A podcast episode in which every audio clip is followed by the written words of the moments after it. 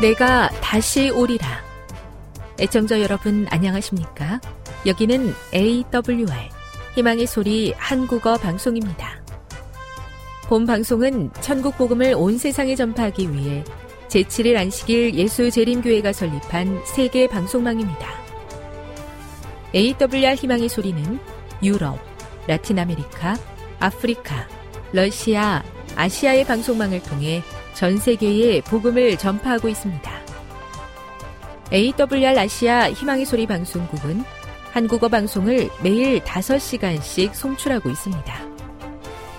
희망의 소리 방송은 인터넷과 스마트폰을 통해서도 언제나 청취하실 수 있습니다. 들으실 수 있는 인터넷 주소는 awr.org입니다. 유튜브로는 awr 코리아로 검색하시면 됩니다. 이 시간 희망의 소리 한국어 방송과 함께 보람있고 유익한 시간 되시기 바랍니다. 내가 다시 오리라. 여기는 AWR 희망의 소리 한국어 방송입니다. 주파수 안내입니다. 괌에서 송출하는 우리 방송은 한국 표준시로 밤 9시에 9895kHz로 밤 11시에 9800kHz로 다음날 오전 6시에 9695kHz로 각각 1시간씩 방송하고 있습니다. 우즈베키스탄에서 송출하는 우리 방송은 한국 표준시로 밤 10시에 15,670kHz로 타지키스탄에서는 밤 9시에 15,505kHz로 송출하고 있습니다. 애청자 여러분의 많은 청취 바랍니다.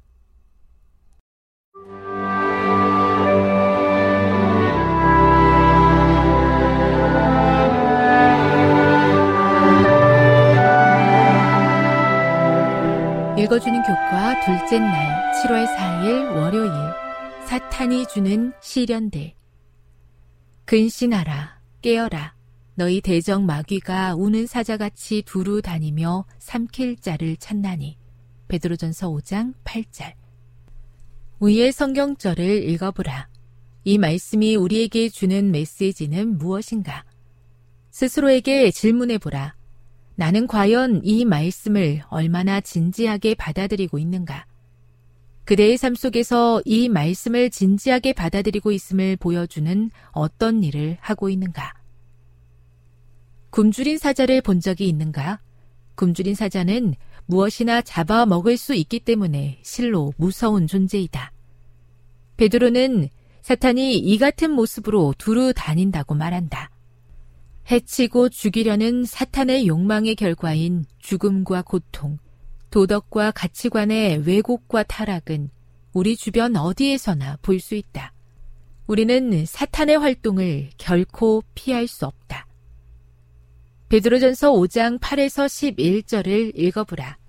그리스도인들은 삼킬 자를 찾기 위해 두루 다니는 사탄을 어떻게 상대해야 하는가? 하나님께서는 고난당하는 이들에게 어떻게 해주시겠다고 약속하셨는가?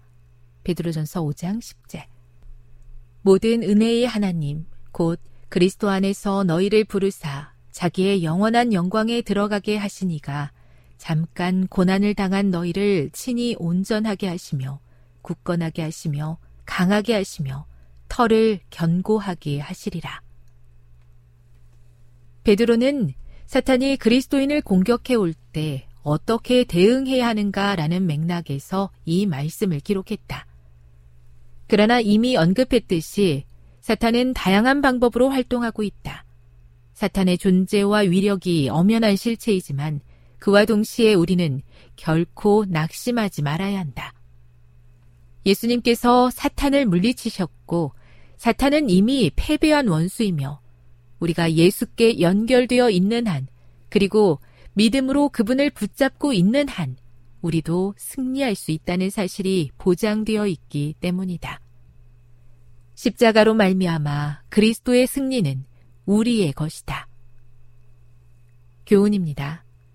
사탄은 끊임없이 그리스도인들을 공격하고 시련을 가져다 주지만 우리가 믿음으로 그리스도께 붙어 있다면 우리는 능히 사탄을 대적할 수 있다. 묵상. 베드로전서 5장 8에서 11절의 말씀을 읽는 것이 사탄이 잠시 주관하고 있는 죄악 세상에서 우리가 경험하는 괴로움을 이해하는데 어떤 도움을 주나요? 적용. 그대를 넘어뜨리기 위해 우는 사자와 같이 달려드는 사탄을 향해 무엇이라고 외치며 저항하시겠습니까? 성경에 기록된 약속의 말씀을 기록해 보세요. 영감의 교훈입니다. 삼킬 자를 찾는 마귀. 우리의 대적 마귀는 지혜와 힘이 없는 자가 아니다. 그는 우는 사자와 같이 두루 다니며 삼킬 자를 찾고 있다. 우리는 더불어 싸워야 할 강력하고 기만적인 원수를 가지고 있으며 우리의 유일한 안전은 이제 오사 이 기만자의 괴수를 그 입의 영으로 사르시며 그의 임하심의 빛으로 멸망시키실 그분 안에 있다. 증언보감 1권 218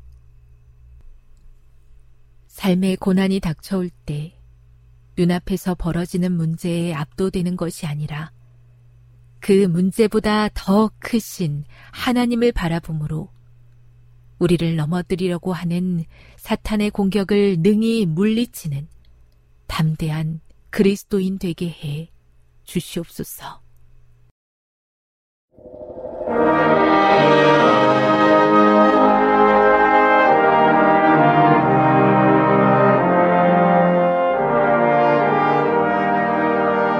희망의 소리 청취자 여러분, 안녕하십니까. 다시 읽는 창세기 18, 번째 시간입니다. 오늘은 시작은 좋았으나 끝이 안 좋았던 사람 노아에 대해서 말씀을 나누겠습니다. 아담을 통해 이루시려고 했던 하나님의 이상은 실현되지 못했습니다. 온 인류가 악을 행하는데 하나가 되어서 하나님을 대항했습니다. 하나님의 뜻은 인간의 죄로 좌절되었습니다. 그러나 하나님은 태초에 아담을 통해 이루고자 하셨던 일을 결코 포기하지 않으셨습니다. 그래서 하나님은 다시 노아를 통해 천지 창조의 이상을 성취하고자 계획하셨습니다. 하나님은 노아에게 생육하고 번성하여 땅에 충만하라. 하나님은 아담의 실패를 노아를 통해서 다시 한 번 더 성취하고자 하셨습니다. 아담에게 주셨던 사명이 노아에게도 똑같이 전달되었습니다. 새로운 시대를 열고 창조의 명령을 수행할 책임자로 어, 섰던 노아는 제2의 아담이라고 불릴만 했습니다. 드디어 창세기 9장은 우리 앞에 새로운 시작의 출발을 제시해주고 있습니다. 노아와 그의 가족은 물론이요, 모든 피조물의 삶이 땅에서 새로운 세계와 함께 다시 시작했습니다. 하나님의 축복의 약속과 명령도 주어졌고 언약까지 맺어졌습니다. 태초에 혼돈과 공허의 물 속에서 하나님은 아담에게 동산을 선물로 주셨던 것처럼 혼돈과 공허의 물, 물 속에서 노아를 구원하시고 아라라산이라고 하는 지역의 땅을 선물로 주셨습니다. 노아의 이름의 의미는 위로와 안위입니다. 노아는 아담의 죄로 인해서 저주와 수고를 끊어내고 제2의 아담으로 창조의 이상을 실현해내고 희망의 역사를 만들어야 하는 사명이 주어졌습니다. 이제 노아에게 남은 과제는 아담의 실패를 반복하지 않고 노아와 그의 자식들이 하나님의 언약의 말씀을 신실하게 지켜나가느냐 하는 것에 달려 있습니다. 아담처럼 새로운 세상의 조상으로 출발을 어, 했고 의인이요 거듭하여 하나님께 순종했다는 말을 들었던 노아였습니다. 그러나 홍수 후에 그의 생애의 기록은 우리가 지금까지 본 모습과는 아주 큰 차이가 있습니다. 창세기 9장 20절에서 21절에 보면 노아가 농업을 시작하여 포도나무를 심었더니 포도주를 마시고 취하여 그 장막 안에서 벌거벗은지라고 기록하고 있습니다. 노아가 포도, 포도주에 취해 벌거벗은 후에 벌어지는 사건, 그것의 의미는 과연 무엇입니까? 노아의 포도주의 사건의 의미는 아담과의 비교를 통해서 우리는 알 수 있습니다. 많은 학자들은 아담의 역사와 노아의 역사 사이에는 놀랄만한 유사성이 있다고 말합니다. 두 사람의 생애를 요약해 보면 첫째로 아담은 흑암의 기품으로부터 이제 막 솟아나온 땅 위에 놓였습니다. 그와 마찬가지로 노아 역시도 하나님의 심판의 홍수로부터 이제 막 솟아나온 땅으로 왔습니다. 둘째로 아담은 창조 세계의 통치자였습니다. 그와 마찬가지로 하나님은 노아의 손에 모든 것을 붙이셨습니다. 셋째로 아담은 하나님으로부터 생육하고 번성하여 땅에 충만하라는 축복을 받았습니다. 그와 마찬가지로 노아도 생육하고 번성하여 땅에 충만하라는 축복을 창세기 9장 1절에 받았습니다. 넷째로 하나님은 아담과 언약을 맺으셨습니다. 그리고 그 언약의 표로 일곱째 날을 안식일을 주셨습니다. 하나님은 이제 노아와 그의 가족과 이 땅의 모든 피조물과 언약을 맺으셨습니다. 그리고 그 구체적인 언약의 증거로 무지개를 주셨습니다. 다섯째로 하나님은 아담을 동산에 두시면서 그것을 경작하며 지키게 하셨습니다. 그와 같이 노아 역시도 농사를 시작하여 포도나무를 심었습니다. 여섯째로 아담은 동산에서 선악을 알게 하는 실과를 먹고 벌거벗었습니다. 그와 같이 노아도 포도나무의 소산을 먹고 벌거벗었습니다. 일곱째로 아담의 벌거벗은 것은 또 다른 것에 의하여 가려졌던 것처럼 이것은 노아에게도 마찬가지였습니다.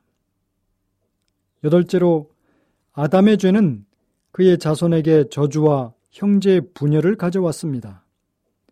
이것은 노아의 경우에도 마찬가지였습니다.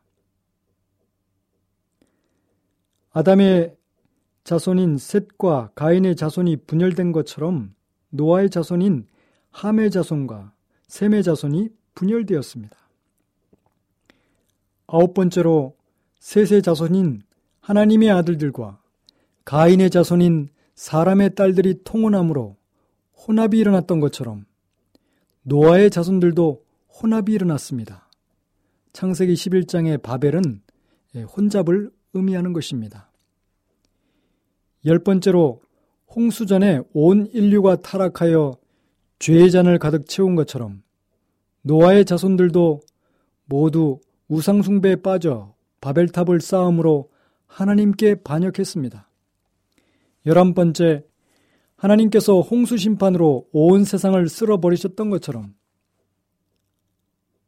반역의 상징인 바벨탑을 치셨고 언어를 혼자, 혼잡게 하심으로 인류를 흩으셨습니다.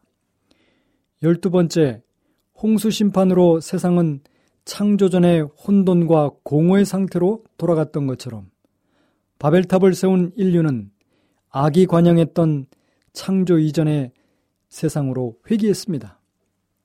열세 번째로 홍수 심판 후에 남은 자 노아를 부르셨던 것처럼 바벨탑 심판 후에 하나님은 남은 자 아브라함을 불러내셨습니다. 아담과의 비교를 통해 알 수 있는 것처럼 노아는 태초의 사람인 아담이 걸었던 것과 똑같은 과정, 과정을 걸었습니다. 하나님이 그토록 기대를 품고 새 출발을 하게 한 노아와 그의 아들들은 출발 그 시작하자마자 아담과 같은 동일한 죄악에 빠져들어갔습니다. 홍수 후에 노아는 350년을 살았습니다. 그런데 그 350년의 세월 동안 노아의 이야기는 단 한 문장으로 압축되었습니다. 그의 기나긴 인생이 단 한 사건으로 요약되는 안타까운 일이 벌어진 것입니다.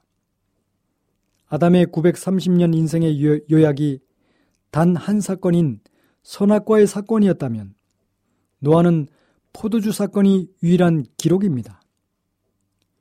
이처럼 우리 또한 수십 년의 세월을 하나님 앞에 살았지만 이런 불순종한 한 가지가 전 생애를 망쳐버릴 수 있다는 것을 자각해야 합니다.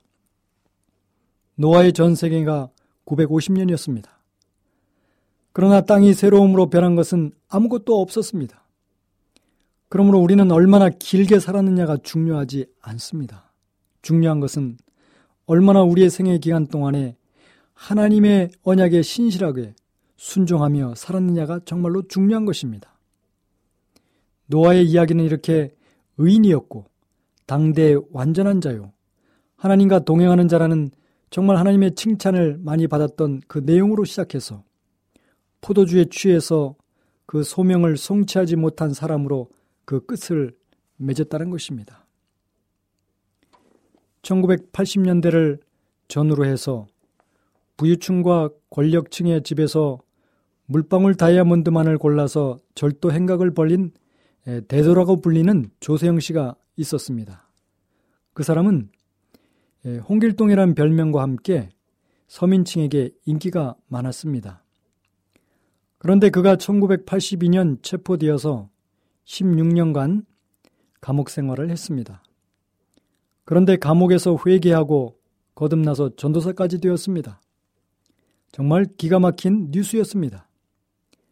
그리고 나서 출소한 후에 많은 곳을 다니면서 간증을 했습니다. 또한 사설 경비 업체에서 범죄 예방 전문 위원으로 취업을 해서 활동하기도 했습니다. 그런데 2001년 일본에 간증을 하러 갔다가 손목시계를 훔치고 3년 6개월을 복역했습니다. 그리고 귀국해서 44평 빌라에서 별 어려움 없이 부인과 함께 살고 있던 조세영 씨가 다시 도둑질을 했는데 물방울 다이아몬드가 아니라, 고작 100만 원대 금품을 훔쳤다고 해서 대도에서 좀도둑으로 전락했습니다. 경찰은 도벽이 재발한 것으로 보았습니다. 어느 임상 심리학자가 그와 인터뷰를 한 후에 신문에 이렇게 기고했습니다. 조세영 씨는 돈이 없어서가 아니다. 상황과 여건만 주어지면 어느 순간 자기도 모르게 훔치는 본성이 움직인다. 그래서 자신이 아무리 안 하려고 해도 어느 순간엔 재발할 수 있다. 이런 분석 기사를 썼습니다. 죄의 본성은 정말 무섭습니다. 우리의 죄의 본성은 어, 변하지 않습니다. 예수님께서 우리 안에 오셔서 우리의 마음을 다스리실 때 우리의 그 예수님 때문에 우리의 품성은 변할 수 있습니다. 삶의 열매는 맺힐 수 있습니다. 하지만 근본 본성은 바뀌지 않는 것입니다.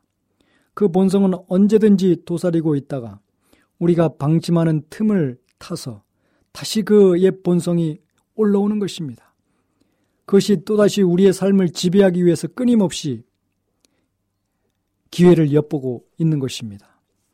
그러므로 깨어 기도하기를 등한히 하고 우리가 예수님에게서 분리되는 순간은 다시 옛 모습으로 돌아갈 수 있는 것이 바로 인간인 것입니다.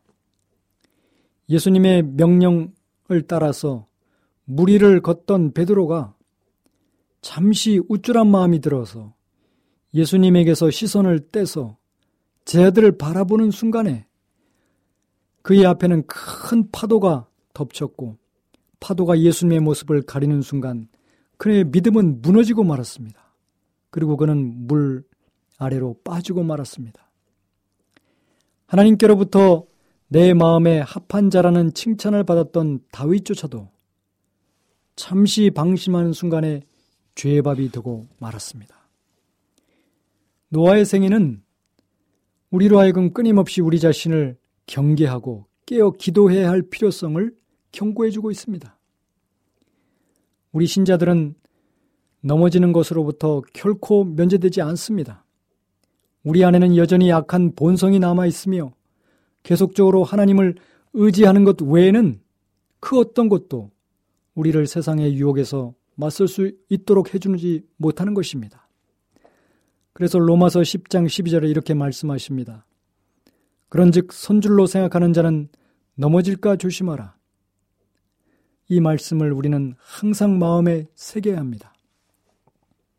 시험의 때 우리를 안전하게 지켜주는 것은 우리의 나이도 아니고 경력도 아니고 성품도 아니고 왕년의 경험도 아닌 것입니다.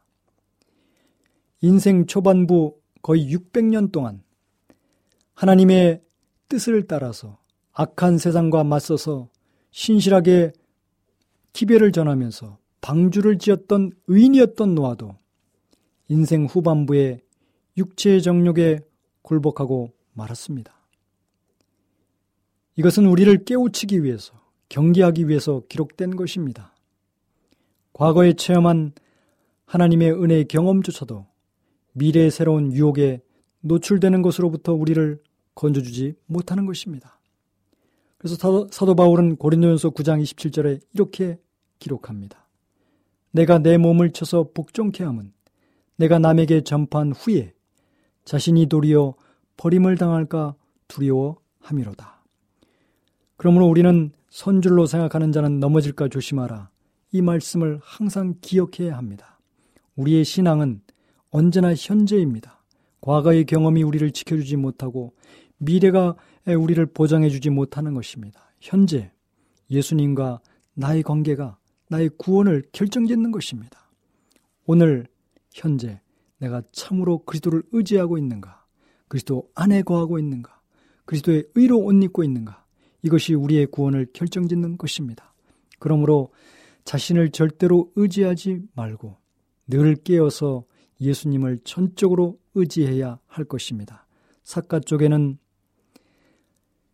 폭풍이 친다 할지라도 바위에 단단히 들어붙어 있기 때문에 그 사가 쪽에는 바위를 깨기 전에는 절대로 바위에서 떼어낼 수 없는 것처럼 우리도 만세반석 예수님께 단단히 믿음으로 들어붙어 있어서 어떠한 유혹과 시련에서도 승리하는 우리 모두가 되시기를 간절히 바랍니다.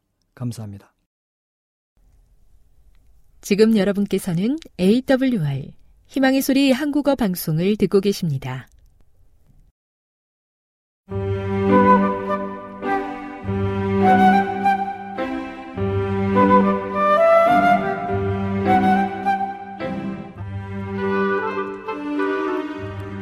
늘 주님이 함께하여 주심에 감사하는 마음으로 이 시간 건강한 생활의 지혜 준비했습니다. 오늘은 지난 시간에 이어 고통에 대해서 알아보도록 하겠습니다. 때때로 환자들은 단순히 병에 굴복하고 무활동의 상태에 빠져 있기를 거부함으로써 질병에 저항할 수 있습니다. 그러나 그들은 아픔과 고통을 초월하여 그들의 힘에 알맞은 유용한 일을 해야 합니다. 그렇게 활동하고 공기와 햇빛을 마음껏 이용함으로써 많은 쇠약한 병자가 건강과 힘을 회복할 수 있습니다.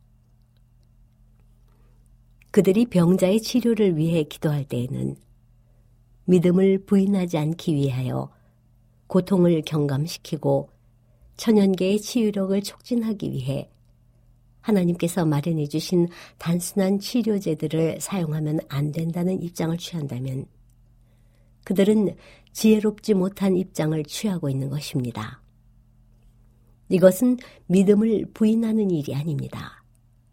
그것은 하나님의 계획과 완벽하게 조화됩니다. 히스기야가 병에 걸렸을 때 하나님의 선지자는 그가 죽을 것이라는 기별을 전했습니다. 그가 여호와께 부르짖자 여호와께서는 그의 종의 말을 들으시고 수명이 15년 연장될 것이라는 기별을 보내시면서 그를 위하여 기적을 행하셨습니다. 하나님의 한마디 말이나 한 번의 신령한 만짐으로 히스기야는 즉각 치유받을 수 있었지만 무화과 하나를 취하여 그것을 환처에 놓으라는 특별한 지시가 주어졌고 이에 히스기야는 회복되었습니다. 모든 일에서 우리는 하나님의 섭리의 노선을 따라서 움직일 필요가 있습니다. 인간의 죄악으로 인하여 피조물이 다 이제까지 함께 탄식하며 함께 고통하고 있습니다. 이와 같이 고통과 죽음은 인류뿐 아니라 동물들에게까지 미쳤습니다. 그러므로 자신의 범죄로 인하여 하나님께서 지으신 피조물들에게 닥쳐온 고통의 무게를 사람들이 감소시키려고 노력해야 마땅합니다. 자기 지배 아래에 있다는 이유로 동물을 학대하는 자는 겁쟁이인 동시에 압제자입니다. 우리의 동료 인간이나 짐승에게 고통을 가하려는 성벽은 악마적인 성벽입니다. 말 못하는 가련한 동물은 아무리 학대할지라도 그 고통을 표현할 수 없으므로 그들의 잔인한 행위가 아무에게도 알려지지 않으리라고 생각하는 자들이 적지 않습니다. 그러나 발람의 눈처럼 이런 자의 눈이 열릴 수 있다면 그들은 하나님의 천사가 증인으로 하늘 법정에 서서 그들을 쳐서 증언하는 것을 볼 수 있을 것입니다. 하나님의 지으신 동물을 학대하는 자들의 기록이 다 하늘로 올라가고 있으며 또 그들에게 형벌이 선고될 날이 이르러 올 것입니다. 고통을 더욱 심하게 해주는 말은 한마디도 하지 말아야 합니다. 죄의 생애에 지쳐 있으면서도 벗어날 길을 알지 못하는 사람들에게 긍휼이 많으신 구주를 알려주십시오. 그의 손을 잡아 그를 일으켜주고 그에게 용기와 희망의 말을 해주고 그를 도와서 구주의 손을 붙들게 해주십시오. 신체적 고통은 하나님의 사랑하는 아들의 고뇌의 일부에 지나지 않았습니다. 세상의 죄가 그분 위에 놓여져 있었으며 위반된 율법의 형벌을 당할 때 그분의 아버지의 진노에 대한 의식을 느끼셨습니다. 이것이 바로 그분의 영혼을 파쇄시켰습니다.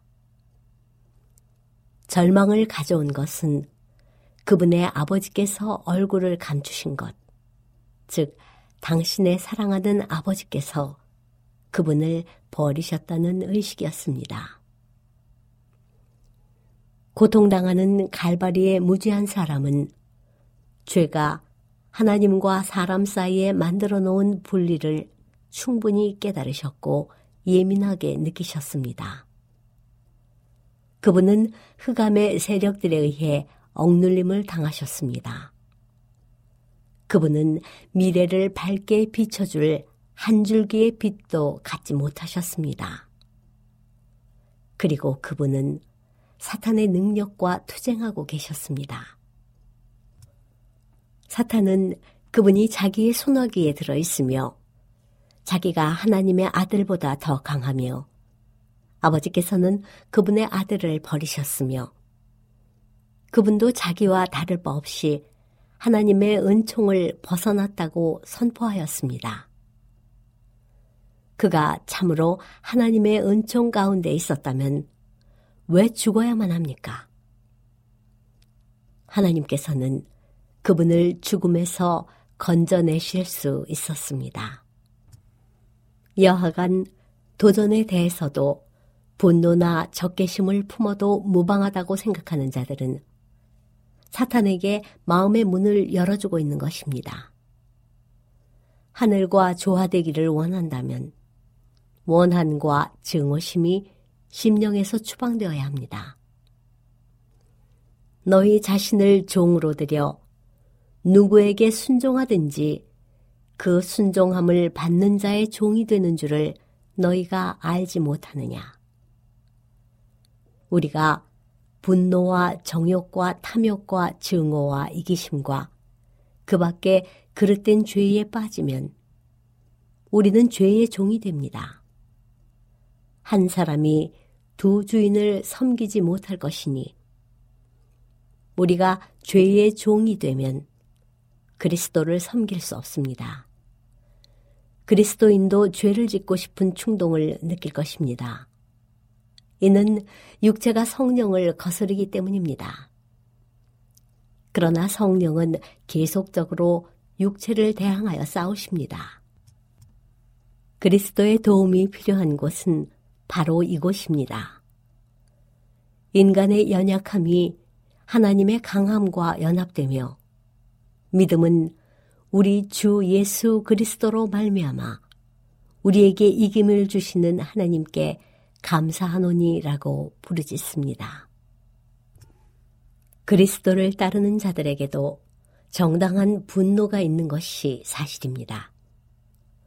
하나님께서 수치를 받으시고 그분의 사업이 누명을 쓰는 것을 볼 때, 또는 무죄한 자가 억압당하는 것을 볼 때에는 의분이 심령을 격동시킵니다. 민감한 윤리감에서 나온 이런 분노는 죄가 아닙니다. 돌판을 깨뜨린 것은 이스라엘이 아주 최근에 하나님과 맺은 언약을 깨뜨렸다는 사실을 대표하는 것에 지나지 않습니다. 그것은 죄에 대한 의분이며 하나님의 영광을 위한 열성에서 우러난 것이지 자기 애나 상처받은 야심 때문에 일어난 분노가 아닙니다.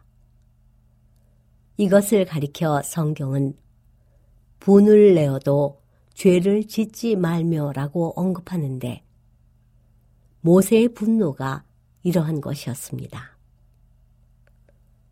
지금까지 건강한 생활의 지혜였습니다.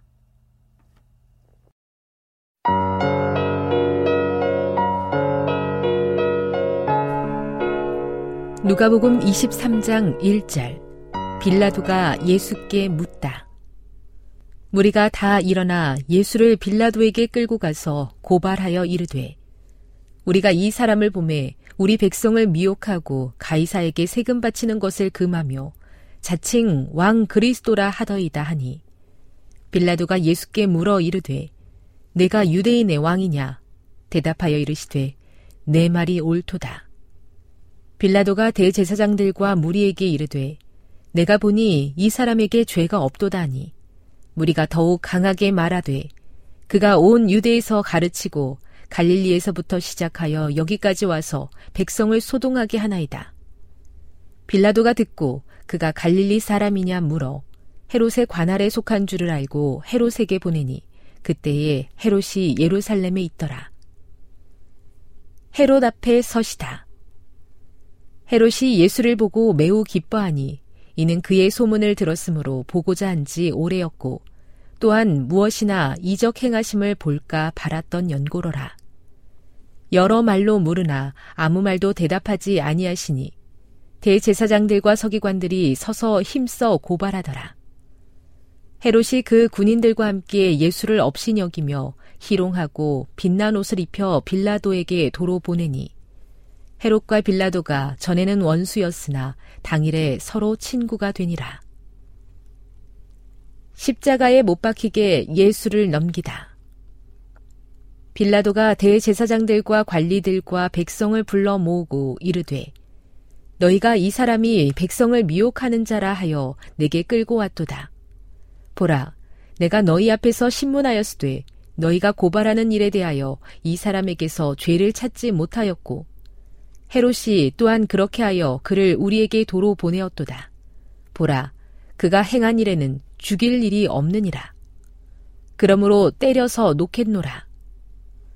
무리가 일제히 소리질러 이르되 이 사람을 없이 하고 바라바를 우리에게 놓아주소서 하니 이 바라바는 성중에서 일어난 밀란과 살인으로 말미암아 옥에 갇힌 자러라. 빌라도는 예수를 놓고자 하여 다시 그들에게 말하되 그들은 소리 질러 이르되 그를 십자가에 못 박게 하소서 십자가에 못 박게 하소서 하는지라. 빌라도가 세 번째 말하되 이 사람이 무슨 악한 일을 하였느냐 나는 그에게서 죽일 죄를 찾지 못하였나니 때려서 놓으리라 하니 그들이 큰 소리로 재촉하여 십자가에 못 박기를 구하니 그들의 소리가 이긴지라. 이에 빌라도가 그들이 구하는 대로 하기를 언도하고 그들이 요구하는 자 곧 밀란과 살인으로 말미암아 옥에 갇힌 자를 놓아주고 예수는 넘겨주어 그들의 뜻대로 하게 하니라. 십자가에 못 박히시다. 그들이 예수를 끌고 갈 때 시몬이라는 구레네 사람이 시골에서 오는 것을 붙들어 그에게 십자가를 지워 예수를 따르게 하더라. 또 백성과 및 그를 위하여 가슴을 치며 슬피 우는 여자의 큰 무리가 따라오는지라. 예수께서 돌이켜 그들을 향하여 이르시되 예루살렘의 딸들아 나를 위하여 울지 말고 너희와 너희 자녀를 위하여 울라. 보라 날이 이르면 사람이 말하기를 잉태하지 못하는 이와 해산하지 못한 배와 먹이지 못한 젖이 복이 있다 하리라. 그때 사람이 산들을 대하여 우리 위에 무너지라 하며 작은 산들을 대하여 우리를 덮으라 하리라. 푸른 나무에도 이같이 하거든 마른 나무에는 어떻게 되리요 하시니라. 또 다른 두 행악자도 사형을 받게 되어 예수와 함께 끌려가니라. 해골이라 하는 곳에 이르러 거기서 예수를 십자가에 못 박고 두 행악자도 그렇게 하니 하나는 우편에 하나는 좌편에 있더라. 이에 예수께서 이르시되 아버지, 저들을 사하여 주옵소서. 자기들이 하는 것을 알지 못함이니이다 하시더라. 그들이 그의 옷을 나눠 제비 뽑을새 백성은 서서 구경하는데 관리들은 비웃어 이르되 저가 남을 구원하였으니 만일 하나님이 택하신 자 그리스도이면 자신도 구원할지어다 하고 군인들도 희롱하면서 나와 신 포도주를 주며 이르되 내가 만일 유대인의 왕이면 내가 너를 구원하라 하더라. 그의 위에 이는 유대인의 왕이라 쓴 패가 있더라. 달린 행악자 중 하나는 비방하여 이르되 내가 그리스도가 아니냐 너와 우리를 구원하라 하되 하나는 그 사람을 꾸짖어 이르되 내가 동일한 정죄를 받고서도 하나님을 두려워하지 아니하느냐 우리는 우리가 행한 일에 상당한 보응을 받는 것이니 이에 당연하거니와 이 사람이 행한 것은 옳지 않은 것이 없느니라 하고 이르되 예수여 당신의 나라에 임하실 때에 나를 기억하소서 하니 예수께서 이르시되 내가 진실로 내게 이르노니 오늘 네가 나와 함께 낙원에 있으리라 하시니라. 숨지시다. 때가 제 6시쯤 되어 해가 빛을 잃고 온 땅에 어둠이 임하여 제 9시까지 계속하며 성소의 휘장이 한가운데가 찢어지더라. 예수께서 큰 소리로 불러 이르시되 아버지 내 영혼을 아버지 손에 부탁하나이다 하고 이 말씀을 하신 후 숨지시니라. 백부장이 그 된 일을 보고 하나님께 영광을 돌려 이르되 이 사람은 정령 의인이었도다 하고 이를 구경하러 모인 무리도 그 된 일을 보고 다 가슴을 치며 돌아가고 예수를 아는 자들과 갈릴리로부터 따라온 여자들도 다 멀리 서서 이 일을 보니라. 공회 의원으로 선하고 의로운 요셉이라 하는 사람이 있으니 그들의 결의와 행사에 찬성하지 아니한 자라. 그는 유대인의 동네 아리마대 사람이요 하나님의 나라를 기다리는 자라.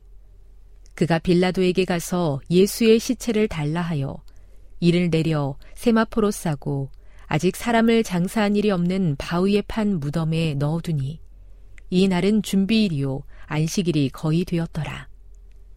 갈릴리에서 예수와 함께 온 여자들이 뒤를 따라 그 무덤과 그의 시체를 어떻게 두었는지를 보고 돌아가 향품과 향유를 준비하더라. 누가복음 24장 1절 살아나시다. 계명을 따라 안식일에 쉬더라. 안식 후 첫날 새벽에 이 여자들이 그 준비한 향품을 가지고 무덤에 가서 돌이 무덤에서 굴려 옮겨진 것을 보고 들어가니 주 예수의 시체가 보이지 아니하더라. 이로 인하여 근심할 때 문득 찬란한 옷을 입은 두 사람이 곁에 섰는지라. 여자들이 두려워 얼굴을 땅에 대니 두 사람이 이르되 어찌하여 살아있는 자를 죽은 자 가운데서 찾느냐. 여기 계시지 않고 살아나셨느니라. 갈릴리에 계실 때에 너희에게 어떻게 말씀하셨는지를 기억하라. 이르시기를 인자가 죄인의 손에 넘겨져 십자가에 못 박히고 제3일에 다시 살아나야 하리라 하셨느니라 한데 그들이 예수의 말씀을 기억하고 무덤에서 돌아가 이 모든 것을 열한 사도와 다른 모든 이에게 알리니 이 여자들은 막달라 마리아와 요한나와 야고보의 모친 마리아라. 또 그들과 함께한 다른 여자들도 이것을 사도들에게 알리니라. 사도들은 그들의 말이 허탄한 듯이 들려 믿지 아니하나. 베드로는 일어나 무덤에 달려가서 구부려 들여다보니 세마포만 보이는지라. 그 된 일을 놀랍게 여기며 집으로 돌아가니라. 엠마오 길에서 제자들에게 나타나시다. 그날에 그들 중 둘이 예루살렘에서 25리 되는 엠마오라 하는 마을로 가면서 이 모든 된 일을 서로 이야기하더라. 그들이 서로 이야기하며 문의할 때 예수께서 가까이 이르러 그들과 동행하시나 그들의 눈이 가리어져서 그인 줄 알아보지 못하거늘 예수께서 이르시되 너희가 길 가면서 서로 주고받고 하는 이야기가 무엇이냐 하시니 두 사람이 슬픈 빛을 띠고 머물러 서더라. 그 한 사람인 글로바라 하는 자가 대답하여 이르되 당신이 예루살렘에 체류하면서도 요즘 거기서 된 일을 혼자만 알지 못하느냐. 이르시되 무슨 일이냐.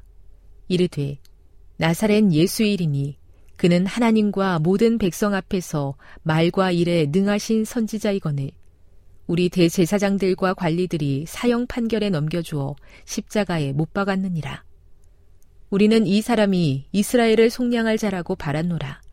이뿐 아니라 이 일이 일어난 지가 사흘째요. 또한 우리 중에 어떤 여자들이 우리로 놀라게 하였으니 이는 그들이 새벽에 무덤에 갔다가 그의 시체는 보지 못하고 와서 그가 살아나셨다 하는 천사들의 나타남을 보았다 함이라. 또 우리와 함께한 자 중에 두어 사람이 무덤에 가 과연 여자들이 말한 바와 같음을 보았으나 예수는 보지 못하였느니라 하거늘 이르시되 미련하고 선지자들이 말한 모든 것을 마음에 더디 믿는 자들이여 그리스도가 이런 고난을 받고 자기의 영광에 들어가야 할 것이 아니냐 하시고 이에 모세와 모든 선지자의 글로 시작하여 모든 성경에 쓴 바 자기에 관한 것을 자세히 설명하시니라. 그들이 가는 마을에 가까이 가매 예수는 더 가려 하는 것 같이 하시니 그들이 강권하여 이르되 우리와 함께 유아사이다. 때가 저물어 가고 날이 이미 기울었나이다 하니 이에 그들과 함께 유하러 들어가시니라. 그들과 함께 음식 잡수실 때에 떡을 가지사 축사하시고 떼어 그들에게 주시니 그들의 눈이 밝아져 그인 줄 알아보더니 예수는 그들에게 보이지 아니하시는지라. 그들이 서로 말하되 길에서 우리에게 말씀하시고 우리에게 성경을 풀어 주실 때에 우리 속에서 마음이 뜨겁지 아니하더니 하고 곧 그때로 일어나 예루살렘에 돌아가 보니 열한 제자 및 그들과 함께한 자들이 모여 있어 말하기를 주께서 과연 살아나시고 시몬에게 보이셨다 하는지라 두 사람도 길에서 된 일과 예수께서 떡을 떼심으로 자기들에게 알려지신 것을 말하더라. 열한 제자에게 나타나시다. 이 말을 할때 예수께서 친히 그들 가운데 서서 이르시되 너희에게 평강이 있을지어다 하시니 그들이 놀라고 무서워하여 그 보는 것을 영으로 생각하는지라. 예수께서 이르시되 어찌하여 두려워하며 어찌하여 마음에 의심이 일어나느냐. 내 손과 발을 보고 나인 줄 알라. 또 나를 만져보라. 영은 살과 뼈가 없으되 너희 보는 바와 같이 나는 있느니라. 이 말씀을 하시고 손과 발을 보이시나 그들이 너무 기쁨으로 아직도 믿지 못하고 놀랍게 여길 때에 이르시되 여기 무슨 먹을 것이 있느냐 하시니 이에 구운 생선 한 토막을 드리니 받으사 그 앞에서 잡수시더라. 또 이르시되 내가 너희와 함께 있을 때에 너희에게 말한 바 곧 모세의 율법과 선지자의 글과 시편에 나를 가리켜 기록된 모든 것이 이루어져야 하리라 한 말이 이것이라 하시고 이에 그들의 마음을 열어 성경을 깨닫게 하시고 또 이르시되 이같이 그리스도가 고난을 받고 제3일에 죽은 자 가운데서 살아날 것과 또 그의 이름으로 죄사함을 받게 하는 회개가 예루살렘에서 시작하여 모든 족속에게 전파될 것이 기록되었으니 너희는 이 모든 일의 증인이라. 볼지어다. 내가 내 아버지께서 약속하신 것을 너희에게 보내리니 너희는 위로부터 능력으로 입혀질 때까지 이 성에 머물라 하시니라. 하늘로 올려지시다. 예수께서 그들을 데리고 배단이 앞까지 나가사 손을 들어 그들에게 축복하시더니 축복하실 때에 그들을 떠나 하늘로 올려지시니 그들이 그에게 경배하고 큰 기쁨으로 예루살렘에 돌아가 늘 성전에서 하나님을 찬송하니라.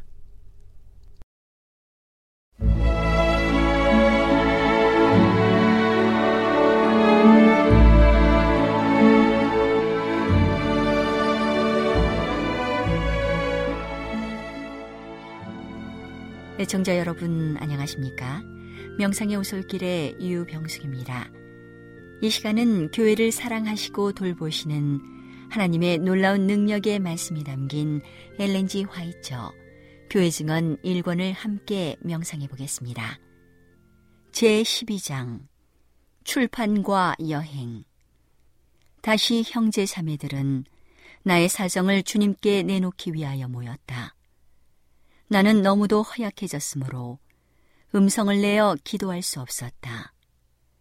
나의 모습은 주변에 있는 사람들의 믿음을 약화시키는 것처럼 보였다.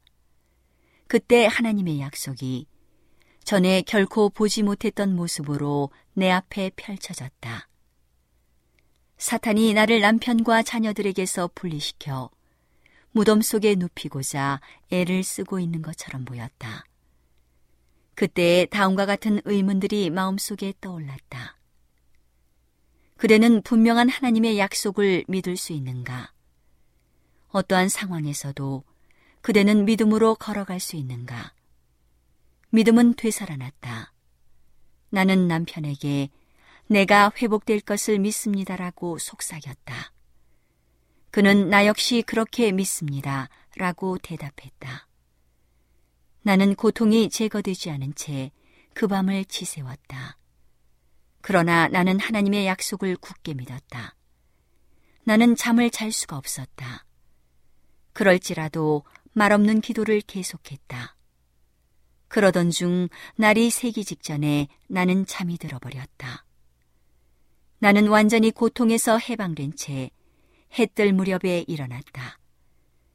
가슴을 누르고 있던 압박은 사라졌다. 나는 너무도 기뻤다.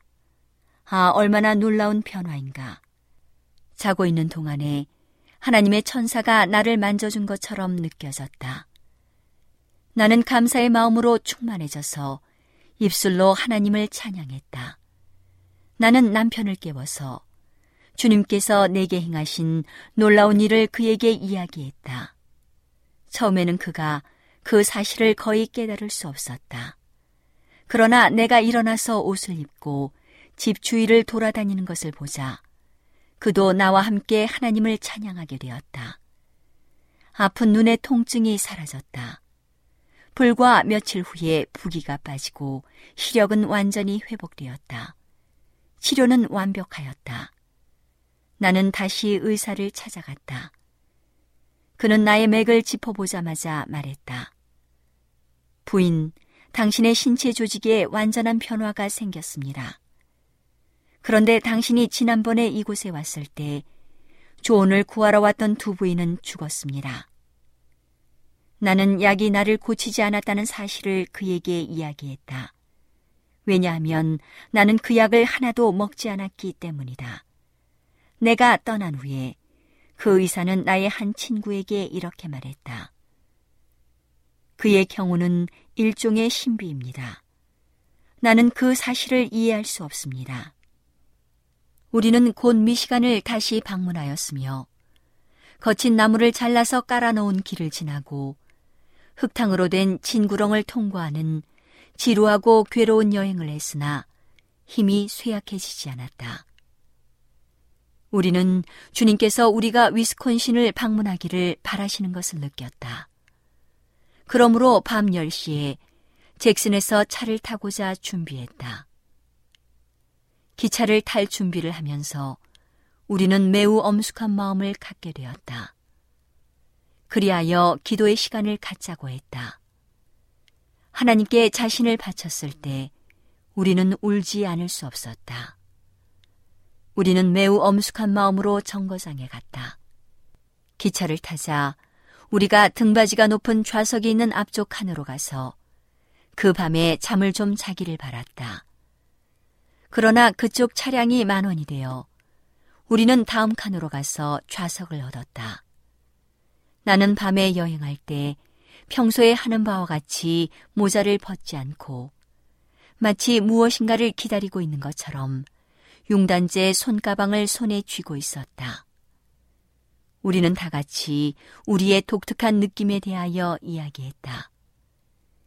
기차가 잭슨에서 약 3마일쯤 갔을 때 그 움직임이 매우 거칠어지기 시작하더니 앞뒤로 흔들렸다.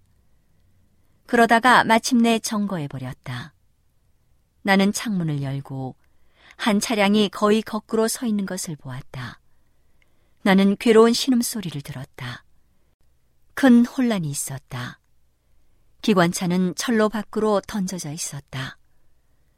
그러나 우리가 탄 차량은 철로 위에 서 있었으며 그 앞에 있는 차량들로부터 약 100피트 떨어져 있었다. 화물 차량은 많이 부서지지 않았으므로 책들을 넣어둔 우리의 큰 트렁크는 상하지 않았다. 이등실 차량은 망가져서 물건과 승객들이 철로 양편에 던져져 있었다. 우리가 좌석을 얻고자 했던 차량은 많이 부서져서 한쪽 끝이 페어더미 위에 얹어져 있었다.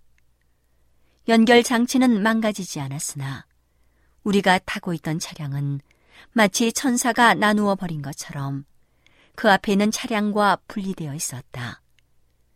네 사람이 죽거나 치명적으로 다쳤으며 많은 사람들이 크게 상처를 입었다. 우리는 하나님께서 우리의 생명을 보존해 주기 위하여 천사를 보내셨다고 생각하지 않을 수 없었다. 우리는 잭슨으로 되돌아갔다가 이튿날 위스콘신으로 가는 기차를 탔다. 우리는 그 주를 방문함으로 하나님의 축복을 받았다. 우리의 활동으로 영혼들이 회개하였다. 주님께서는 나에게 힘을 주셔서 지루한 여행을 견디게 하셨다. 오늘은 하나님의 놀라운 능력의 말씀이 담긴 엘렌지 화이처 교회 증언 1권을 함께 명상해 보았습니다. 명상의 오솔길이었습니다.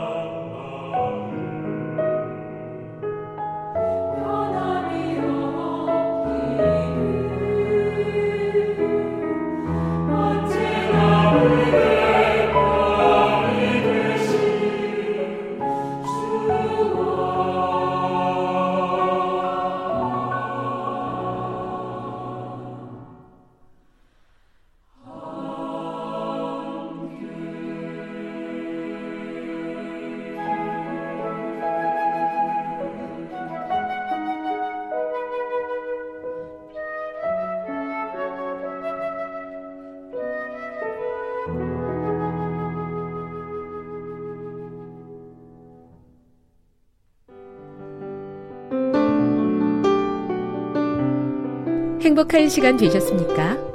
지금까지 여러분께서는 AWR 희망의 소리 한국어 방송을 청취하셨습니다. 방송을 청취하시고 문의를 원하시는 분은 우편번호 02461 대한민국 서울시 동대문구 이문로 1길 11 희망의 소리 방송부 앞으로 편지나 엽서를 보내주시거나 지역번호 02-3299-5296에서 8번으로 전화 주시기 바랍니다. 지금까지 함께 해주신 애청자 여러분들께 감사드립니다. 애청자 여러분, 다음 이 시간까지 하나님 안에서 늘 평안하십시오. 감사합니다. 내가 다시 오리라. 여기는 AWR 희망의 소리 한국어 방송입니다.